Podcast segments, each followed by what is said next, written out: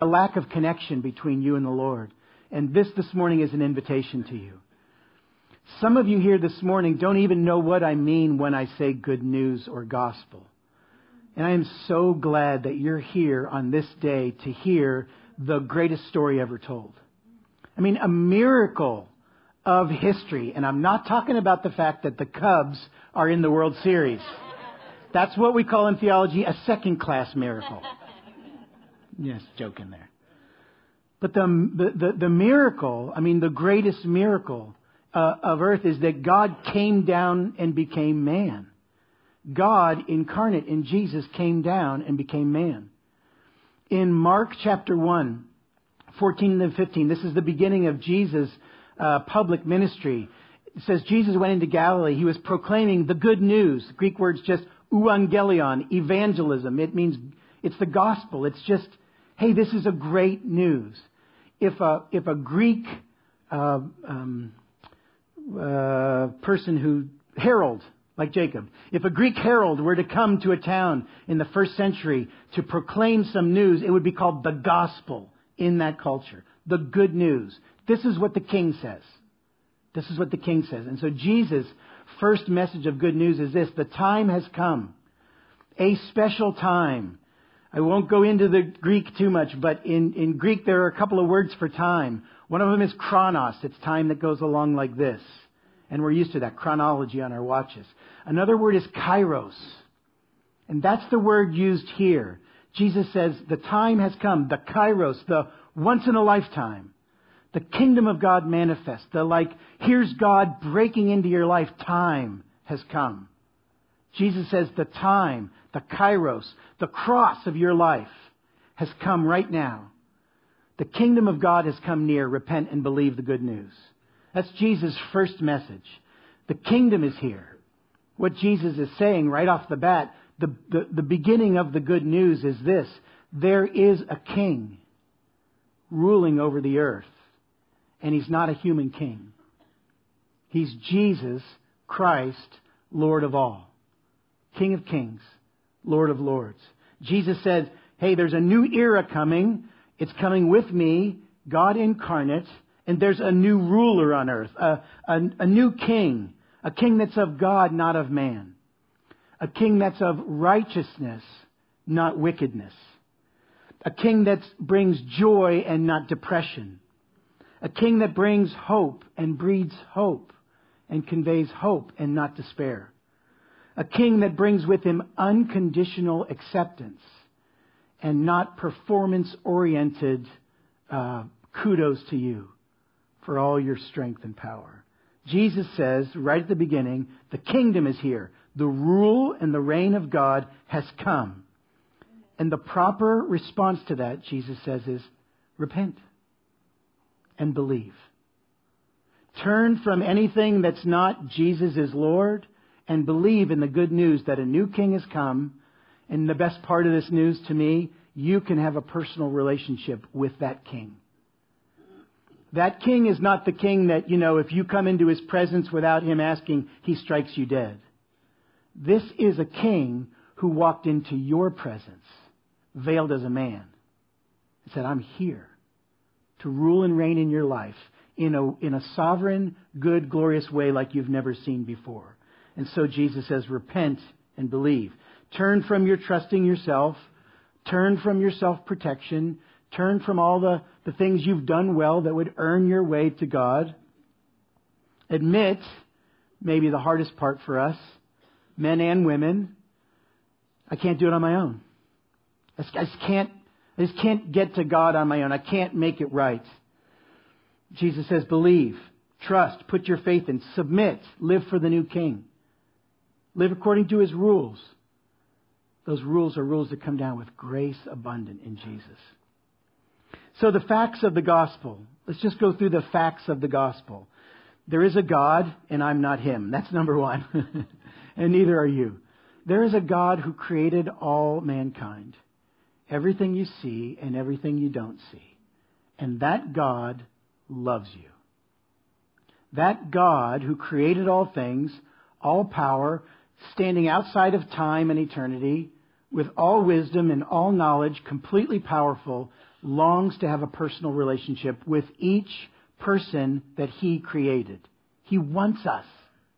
God wants us. He loves us. John 3:16, you may have heard this or read this at a golf event.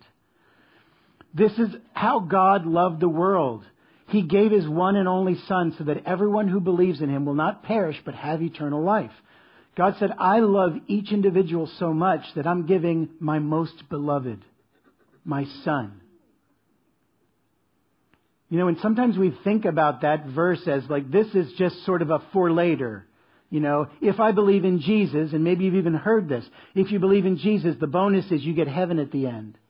Well, I just think that, that short, short shrifts the gospel. Because Jesus said, John 17, 3, this is eternal life, that they know you, the one true God, and Jesus Christ whom you've sent. Here's Jesus talking to his Father and says, eternal life is not just about longevity. It's about quality. It's about having the kingdom in your life today. Meeting with Jesus, we can know God. We can walk with God. It's an invitation. God loves us. Every good story has a dramatic point where something goes terribly wrong. we love stories of redemption, and there is no redemption without some sort of failure. And the failure of all men is kind of what I would call the bad news of the good news. Romans 3:23, Paul's writing and he says all have sinned and they've fallen short of God's glorious standard. We we're all there. So uh, a funny story. um, I was really excited about the message this morning. I was up early, you know, and and getting dressed, and I just want to tell you as a precursor that at some point in my life I said, God, anything, whatever you want. Whatever you want from me, I'll do. If you want to make an example of me, do it. I've said that to God. He's a good father. It's okay to say, God, whatever you want. If you want to make an example of me, do it. So um, it was just before we were going to pray in there this morning, and um, I was putting this mic on. I wasn't thinking about the concept of all have sinned and fall short of the glory of God, but I, I put this on, and I'm I'm not a big like look how I look, but I happened to go in front of the mirror and I just noticed there's a small hole in my sweater. and I'm sometimes a preacher like this, you know? So my first thought was, wow, God, thanks for showing me that so I could take the sweater off. And the next thing the Lord gave to me was, don't take the sweater off. All have sinned and fall short of the glory of God. You can think you've got it all figured out. You can look in the mirror of your own judgment and say, you know what? I think we're looking good. I think we've got every base covered until you're completely vulnerable. All have sinned and fall short of God's glory. Everyone. And the, the, the bad news of the good news is this that one way in which you've turned away from God's perfect will, the Bible calls it sin, it separates us from God. One sin. The actual Greek word for sin, hamartia, it's the same word, so this is in the New Testament over and over again. It's the same word that the Greeks would use in the first century if they were uh, archers and they were trying to hit the bullseye. And sin was the degree to which the arrow you shot was away from perfection. So our sin, if you think about it figuratively, is any way, small or large, in which we have stepped out of perfection that God demands of us perfect holiness. And I don't think most people need a big uh, speech to convince them they've strayed from God's perfect way. That's sort of the, the bad news of the, of the good news. Here's the good news getting better. God made a provision for our sin. God had a plan ahead of time. It, it didn't it wasn't a shock to God when Adam and Eve sinned and then each one of us made our choices to walk away from Him. God wasn't like, oh my gosh, what am I going to do now? They've missed the mark of perfection. God had a plan. God had a plan that would redeem our lives of imperfection. Romans 3 24 and 25, it says this Yet God, so I just talked about we're all falling short of God's glorious standard. Remember that? Fell short. Yet God, in His grace, freely, just say it with me, freely, makes us right in His sight. He did this through Christ Jesus when He freed us from the penalty for our sins. For God presented Jesus as the sacrifice for sin. People are made right with God when they believe that Jesus sacrificed his life, shedding his blood. Just note that God's provision for man's sin has nothing to do with man or woman's work or striving or even right thinking. You can't, you can't, you can't uh, righteously act your way into God's favor. One sin separates you once and for all. But God's provision for man's sin is Jesus. Why could Jesus be the perfect provision for man's sin? Because he lived on the earth like us. Here's a mystery. Completely God, completely man. And he was tempted, this is what the Bible says, he was tempted in every way like us, yet without sin. So Jesus faced every temptation we could face. Don't, don't think that your temptations are peculiar to you. Jesus faced it. He knows what it's like. He knows the, the threat of temptation. And yet he did it without sinning. He never caved in. And so it was that Jesus, Son of God, born of the Virgin Mary, God in human flesh, came for us so that we could know and experience the plan that God has for us, the love that God has for us, the, the abundant life that God has for us, in this life as well as for eternity, intimately connected with God forever and ever. That's God's provision for man's sin. The righteous died for the unrighteous. In my terms, the perfect for the imperfect. That's why when John the Baptist first sees Jesus, he looks at him. I mean, they're cousins. They know each other. They've, they've grown up. They've, they've, you know, they've had some time. But when John the Baptist, revealed by God, looks at Jesus, he says, Behold, the Lamb of God who takes away the sins of the world. They're, they're talking about a, an Old Testament system of, you know, blood given for sacrifice to, to take care of sin. And John understands by the Holy Spirit, this is the Lamb of God. This is the perfect one who comes to give his life so that all the imperfect ones could have what they in no way deserve life with God, restoration, redemption. Romans 5 8 says this, but God showed his great love for us. The love theme goes all the way through the good news by sending Christ to die for us while we were still sinners. There's a whole message that I won't go into there because I don't want to go down the negative thought of where we have been. But let's just accept the reality. Before we even sinned in this life, Christ died for us. He knew what was coming in our lives. Your sin is not a surprise to Jesus. He felt it, knew it, experienced it, the consequences of it on the cross 2,000 years ago. While we were still doing our stuff, he, would already died. He knew what was coming. Can you believe this is an awesome thought that you were on the mind of Christ as he hung on the cross. That's the fully God, part of him, right? I, I can't even, you know, listen to my wife and type a note at the same time, let alone have a whole world of people on my mind. But you were on the mind of Jesus as he was giving his body, his life, and giving up his spirit. So you could know the Father. To show that Jesus has power even over death. He rose from the dead. He walked and he talked and he taught again among people. And then he ascended into heaven. I have no idea what that looked like. You know what? We had the men's retreat this weekend, and one of the questions we talked about each other was with each other was like, "We're men, okay? We got to start low, all right? Favorite superhero, you know, or what would you be if you if you were going to be a superhero? What would your superpower be, you know?" And why and what would your name be? And I'm not going into all that right now. But many of us wanted to fly or teleport or something like that. Well, Jesus did it. You know, the complete power of God, and there's Jesus, completely in fleshly body, though glorified, the body of flesh, and it ascends. I don't know what it looked like, but it must have been amazing. One of the reasons that I think Jesus, my opinion here, that Jesus ascended physically with eyes looking on him is because the promise is that Jesus will return again.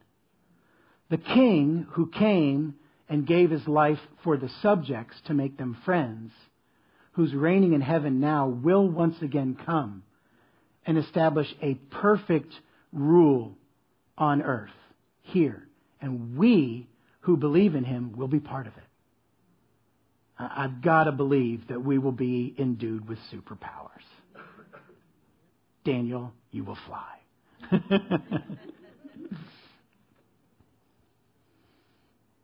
and because Jesus is God, Jesus is able to bring us to God.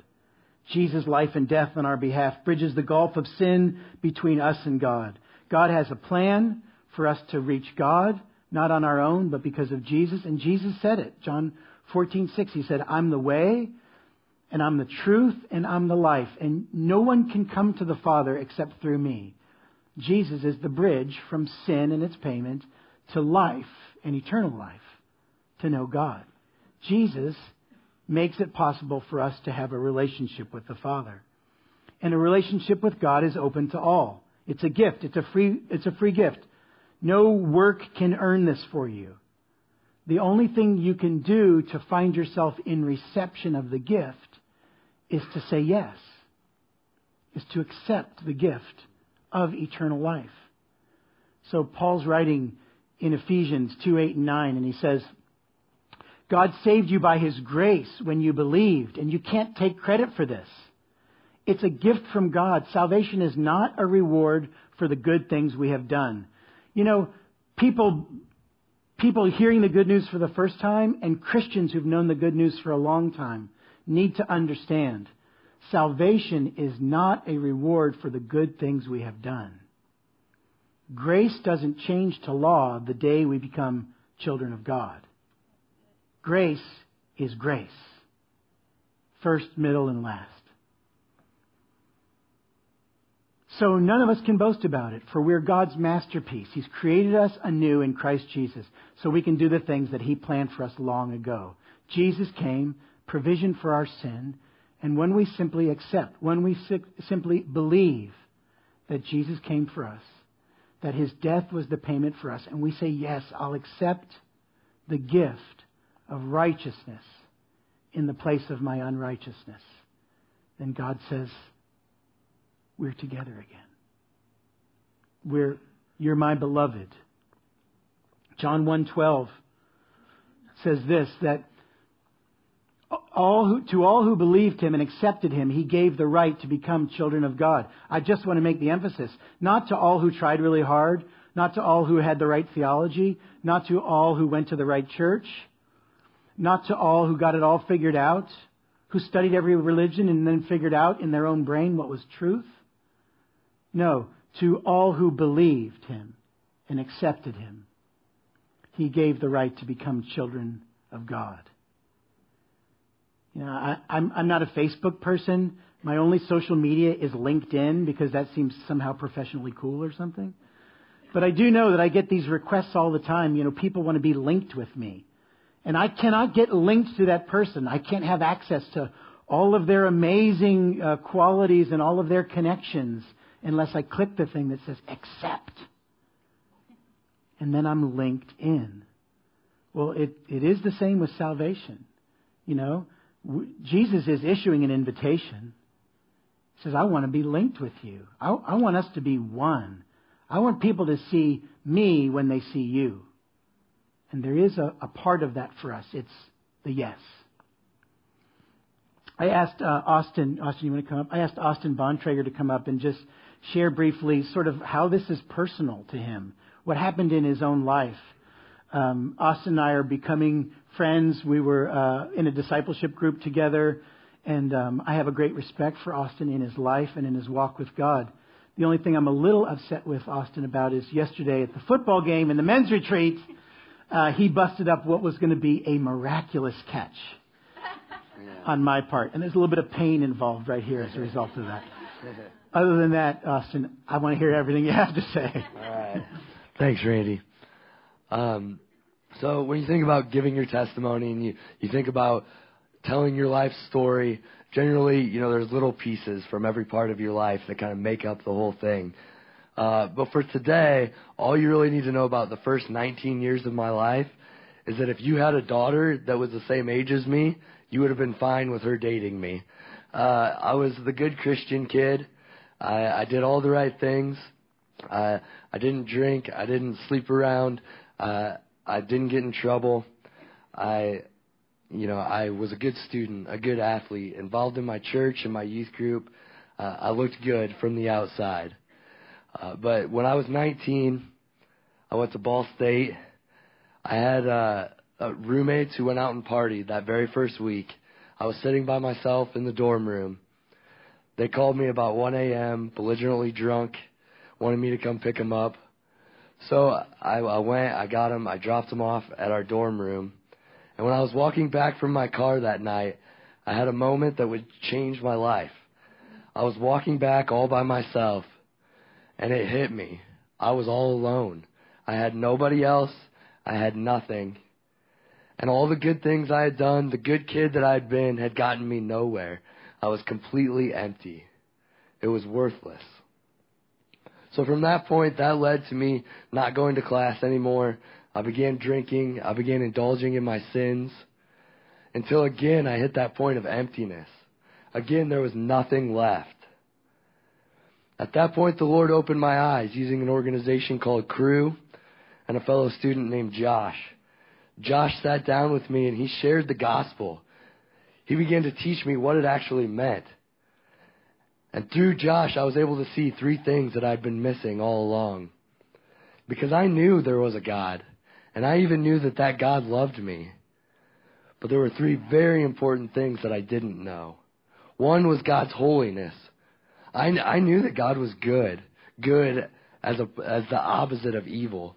But holiness isn't just the opposite of evil. Holiness is opposed to evil. God is holy and righteous, and because of that, he cannot be around sin. Sin cannot exist in his presence. He must destroy sin and everything that comes with it. And the second thing that I didn't know was the actual weight of my sinfulness.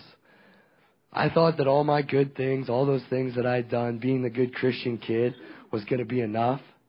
And it wasn't. What I deserved because of my sin was that full wrath of God's holiness, that full righteous, holy wrath that God was going to pour out on sin deserved to be poured out on me.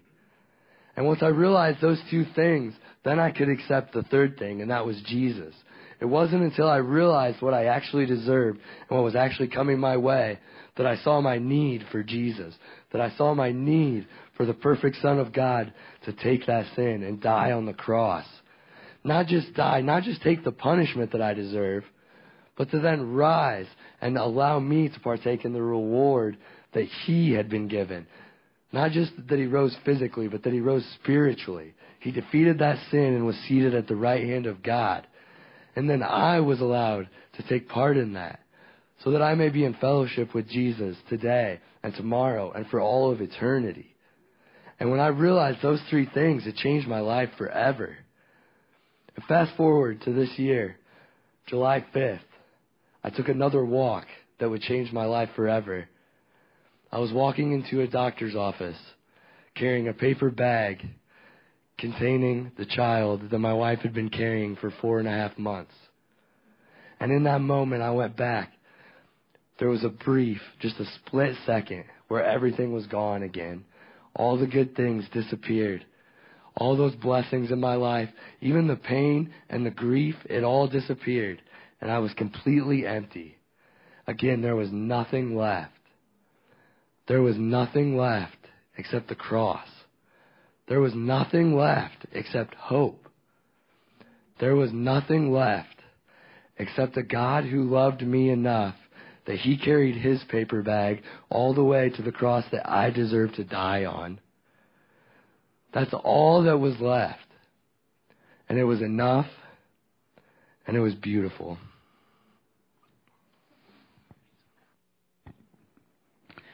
I want to ask um, Lynn, would you come forward and begin to play? And some of the ministry team members, if you could come forward also, maybe more to the sides, the ministry team this morning. I want to do a couple of things. Um, I want to issue first and foremost an invitation to anyone here this morning who has never received the hope, the forgiveness, the filling of God's presence, like Austin was talking about. If you've never done that before, I want to invite you to meet God today. God wants to meet you. He wants to have a relationship with you. And He did all that I described and all that Austin described and more so that we could have that relationship. So I'm going to pray a prayer. And if you have never given your life to Christ, you've never asked Him to come in and to save you from your sin and to be your King, and to give you eternal life. I want to give you an opportunity to do that today. So I'm going to pray a prayer. And if that desire of your heart is to have a relationship with God through Christ, just in your heart, you don't have to do it aloud. Just, um, I'll give you time uh, while I'm praying. Just pray this prayer after me. Let's bow our heads. God, I thank you that you love me. God, I recognize that my sin and rebellion, my imperfection, has kept me from your perfect will. God, this morning I confess the reality and the weight of my sin. Lord Jesus, I need you. I thank you that you died on the cross for my sin. I ask you now, Jesus, to come into my life, to forgive my sin,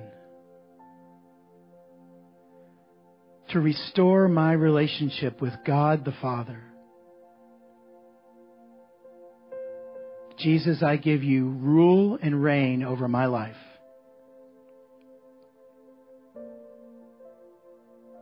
I believe you died and rose again with me in mind.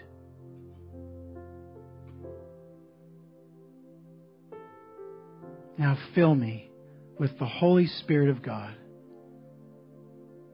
that I might know and experience God's love here and now. In Jesus' name, amen. The first thing that I want to ask is that if you, just after me, prayed that prayer and asked Jesus to come into your life and you did it for the first time, honestly, I don't care if you've been in church for 10, 20, or 30 years.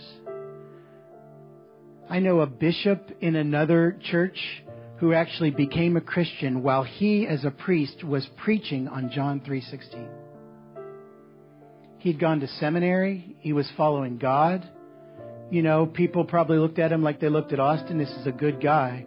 But when he saw what Jesus had done for him, he realized while he was preaching his sermon, he had never believed. And right there, he met God in the pulpit while he was proclaiming the good news.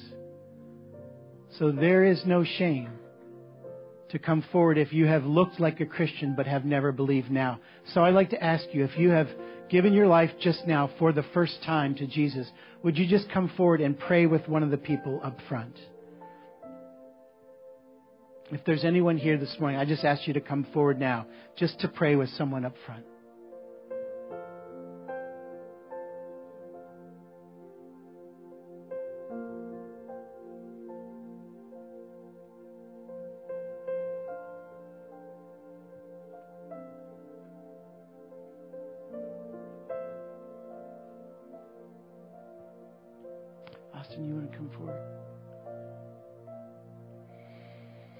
As we, uh, as we close this service today, I want to give you two invitations. One is an invitation if God's knocking on your heart right now, you've got some questions about this message this morning, you, you can feel the pull of God on your heart, but you've got some questions. I want you to be able to come up and talk to Austin or me or anyone on the ministry team here. You're welcome here to, to, to seek out God, to, to find your answers here. So I'd ask you to come forward if you've got questions.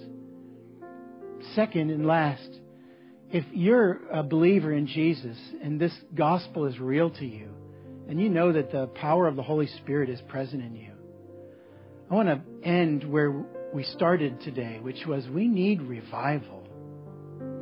And a part of revival is believers being so enamored in a positive way with the glory of God in the face of Christ that it changes who they are. So if you're in that place today where you, like I said some time ago in my life, you're ready to say to God, God, you can make an example of me, then I'd ask you to come forward and we want to pray for you. If you just need to be forward before God and not a person, that's fine. But come forward and kneel. And uh, we'll close this time now. Ministry team, you guys have any other uh, words, encouragement, prophetic, anything else you want to share? Um, this isn't a word or a prophetic it, as much as it's just an invitation. If um, you need healing in your body for anything, um, also please come forward and uh, let's pray for you. Anything else? I feel like the Lord's saying that there's someone here, and you know this could be many of us, but someone in particular that you're just really struggling in your job right now, and He wants to minister to you and see where he takes it from there. Okay, let's stand. I invite you, if you're responding to any of those invitations, you can go ahead and start coming forward before the Lord or before someone else to pray. God, thank you. Thank you that your love was manifest in the life, the death, and the resurrection of Jesus. And there's nothing we could have done to earn it. We joyfully, gladly accept the grace of the good news of Jesus in our lives. Empower us now by the Holy Spirit to be examples for the world of what it means to live with Jesus. Not perfect people, but forgiven people. Not even powerful people, but empowered people. To carry the hope of the gospel everywhere we go God, we trust you. We give ourselves to you. And we love you. In Jesus' name, amen.